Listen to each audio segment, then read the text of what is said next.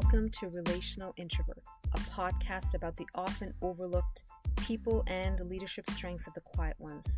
I'm Nancy, and I look forward to sharing stories and lessons from my life, plus inviting other relational introverts to share theirs. This is very much a journey. It's a path to understanding ourselves and the diversity of people around us. So join me every Monday and let's see where this road leads. Welcome, everyone, to another episode of Relational Introvert. I'm excited to have with me Caroline Joinson joining me on today's episode. Caroline, thank you so much and welcome to Relational Introvert. Oh, thank you so much. Great to be here. To kick us off, why don't you share a little bit about yourself with everyone who's listening in? Who is Caroline?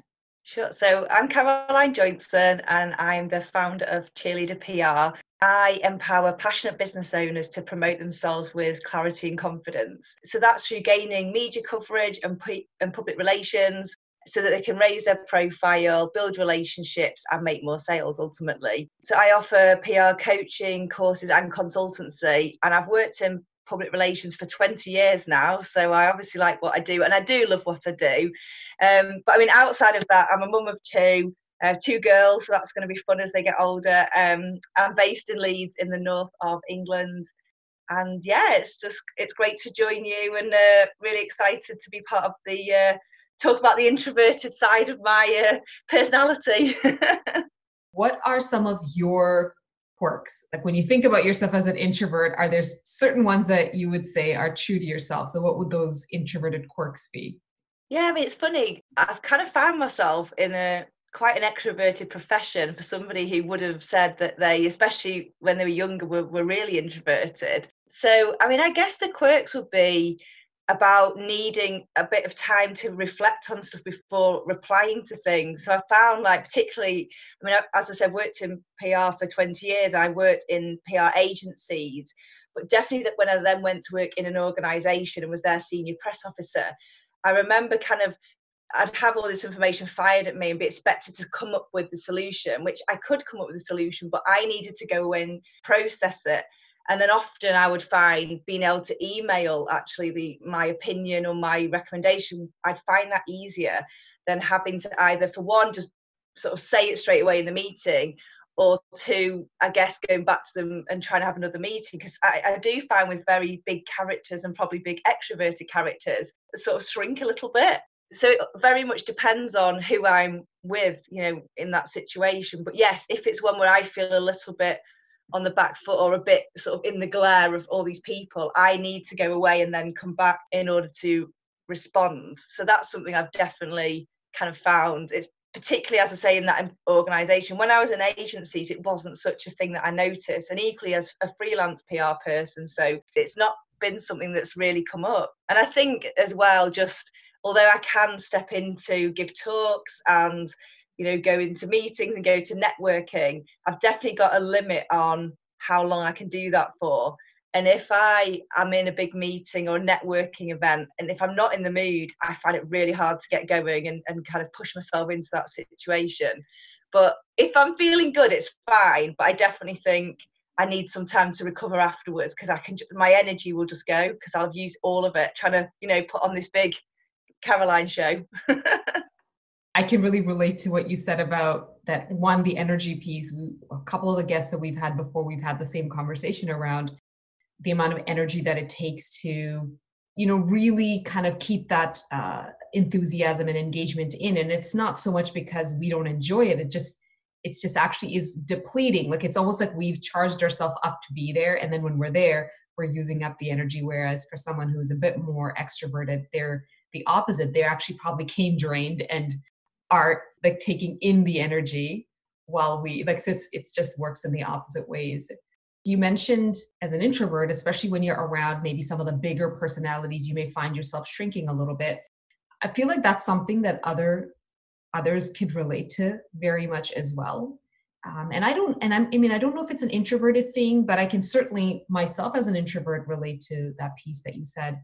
How much of that has to do with the work that you ended up creating, like your own business, this cheerleader PR? It definitely does. I mean, it's funny. So, so I was worked in PR agencies for probably about six or seven years, and then I worked went to work in this organisation as a senior press officer. And actually, by the time I left that organisation, I'd been there for about five years. I almost gave up PR. I actually totally fell out of love with it. I was unsure if it was what I wanted to carry on doing. And I'd had a bit of a bad experience kind of towards the end of my employment there, where my, my role was actually made redundant. And it was just a bit like, I don't want to do this anymore. And it's funny because I kind of gave it another chance because some freelance work became available. And I thought, well, I've got nothing to lose. I haven't actually got a job to go back to. So why not? And I actually am so glad I didn't give it up because the actual thing was I didn't like where I was working and the situation that I was in. It wasn't PR that was a problem because I've always loved what I did. Um, you know, I'd always enjoyed it, but it was just like the joy had been taken out of it for me through the situation. So then I was able, when I went freelance and I was able to be my own boss and like manage all parts of it and be answerable only to myself and, you know, be responsible to my clients, it felt so freeing actually. And then, yes, going on to sort of establish cheerleader PR as the, as the brand name for my business, there's definitely something about empowering people to find their own voice and use it rather than and I think the thing is if you set up your own business and it's a personal brand, you're the best person to talk about your business. And I know that can feel really daunting, but you need to be able to do it to kind of if no one knows what you do, then you can't really help people. So it kind of I think it all kind of nicely comes together to where I am now and what I'm doing now. But I did have a, a bit of a blip and it nearly didn't happen. So thankfully I didn't do that. well, you know, I want to just go back a second to something that you shared about your experience when you were in the corporate side. One of the things that you found challenging was in the moment of kind of being bombarded with either deadlines or requests you always felt that for you you needed a little bit of space a little bit of time to digest something and then be able to come back whether it was by email or you just needed another meeting. How did you feel going through that process and needing the time that you needed and knowing that you needed that? Yeah i mean i always felt i was aware of it and i think generally what would happen was because we basically used to do the communications for a variety of different events who all had a separate team working on them so we were always kind of in the middle with this sort of pushing and pulling of whose work we would do first in what which order. So it was it was kind of quite a, a difficult situation. So often in those meetings we were having to justify why we were doing things a certain way or when we were doing them or how it would fit with something else. So it was just they felt quite sort of combative as, as meetings actually.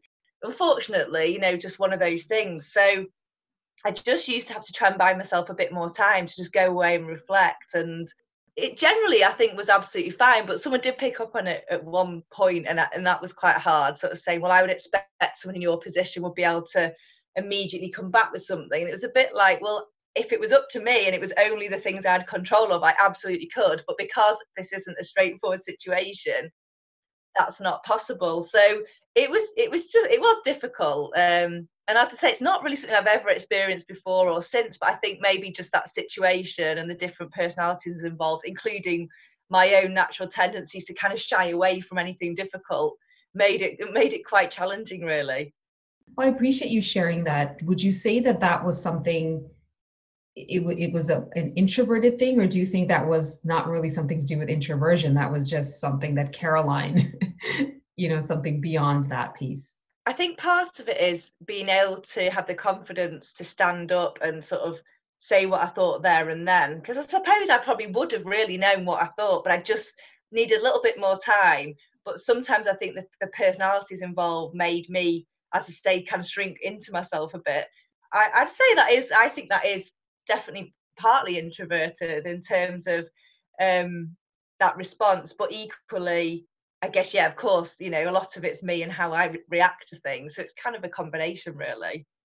But I think it's that thing, isn't it, with introversion, like where what the different aspects of it are and where it affects you. And, you know, because there's some parts you might be extra, you know, it's whether you're outwardly in, seem like you're an introvert or whether you hide it. Well, I think I've probably hidden it for quite a, for my whole career, really, because you can't really ring journalists up if you if you're you know if you don't want to speak out so you just had to kind of get on with it really so there's a lot of times that we go undercover to be able to adjust and I and and I put it almost like tongue in cheek a little bit because we all adjust. I don't think it's just an introverted thing. I, I feel human beings in general we have to realize okay, I have to adapt to the situation.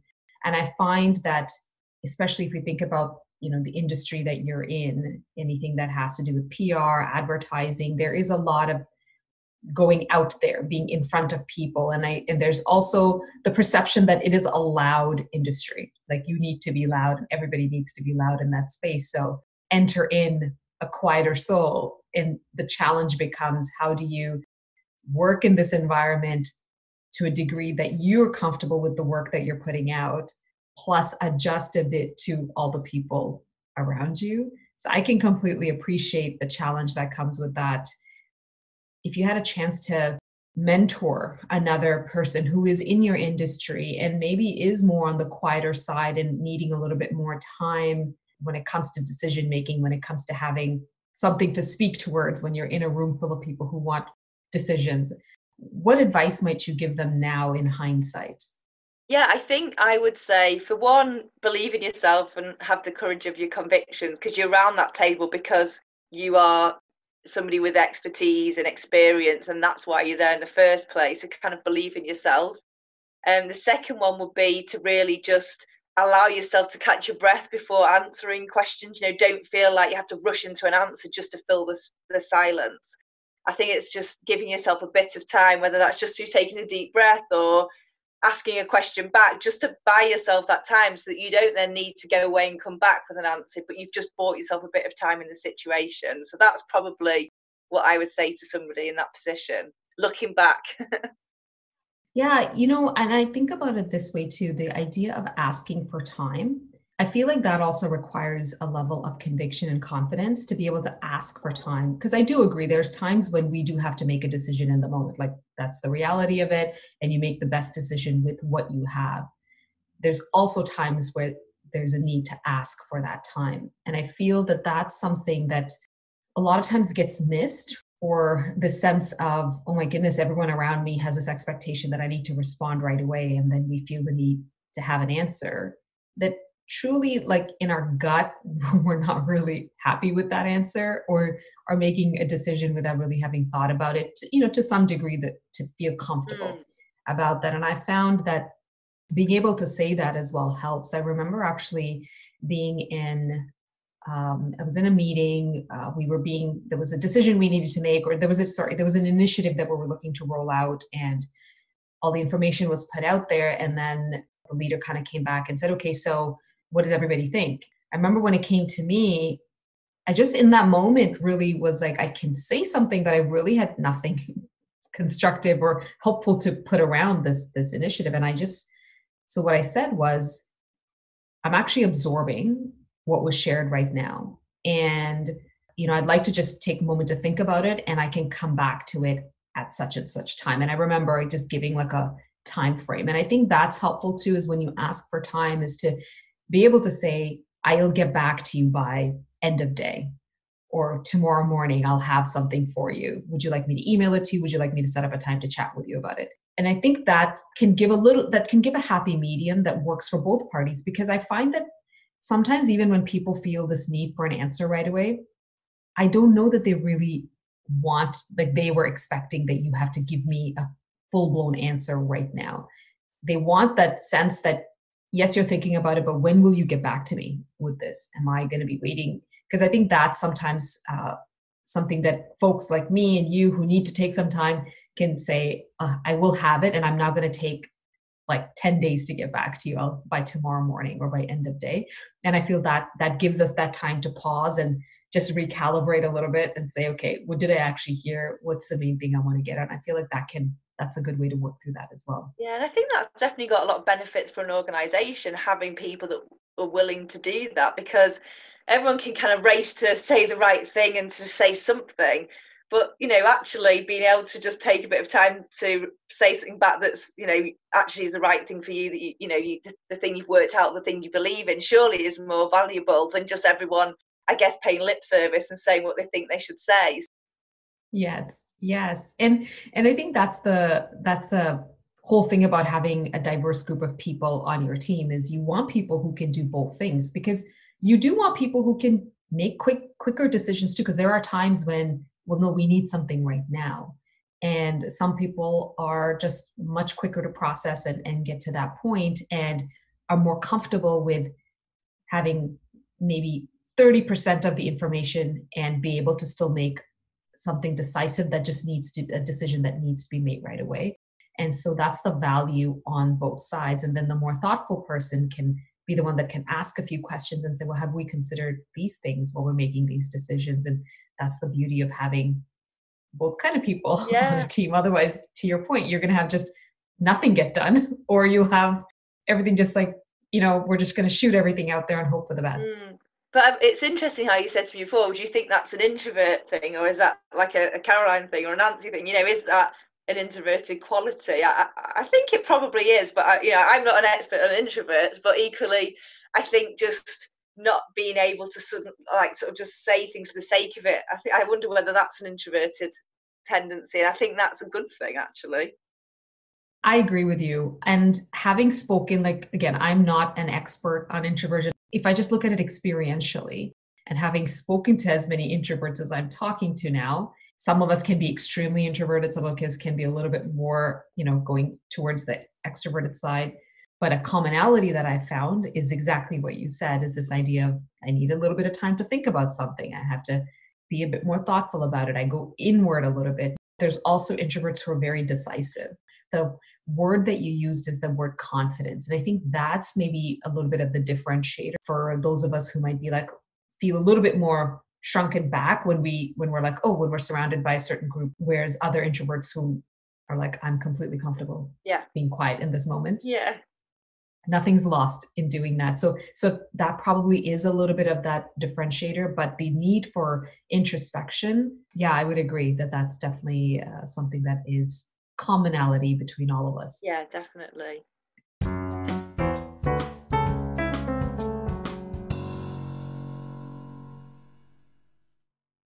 Stay tuned for part two of my conversation with Caroline, available next Monday, June 29th. We're going to talk about why it's so important for you to be able to share your story as part of your business or your brand, and the lessons that Caroline herself has learned in the process about being able to share her own story. So don't miss out. Be sure to join us on June 29th.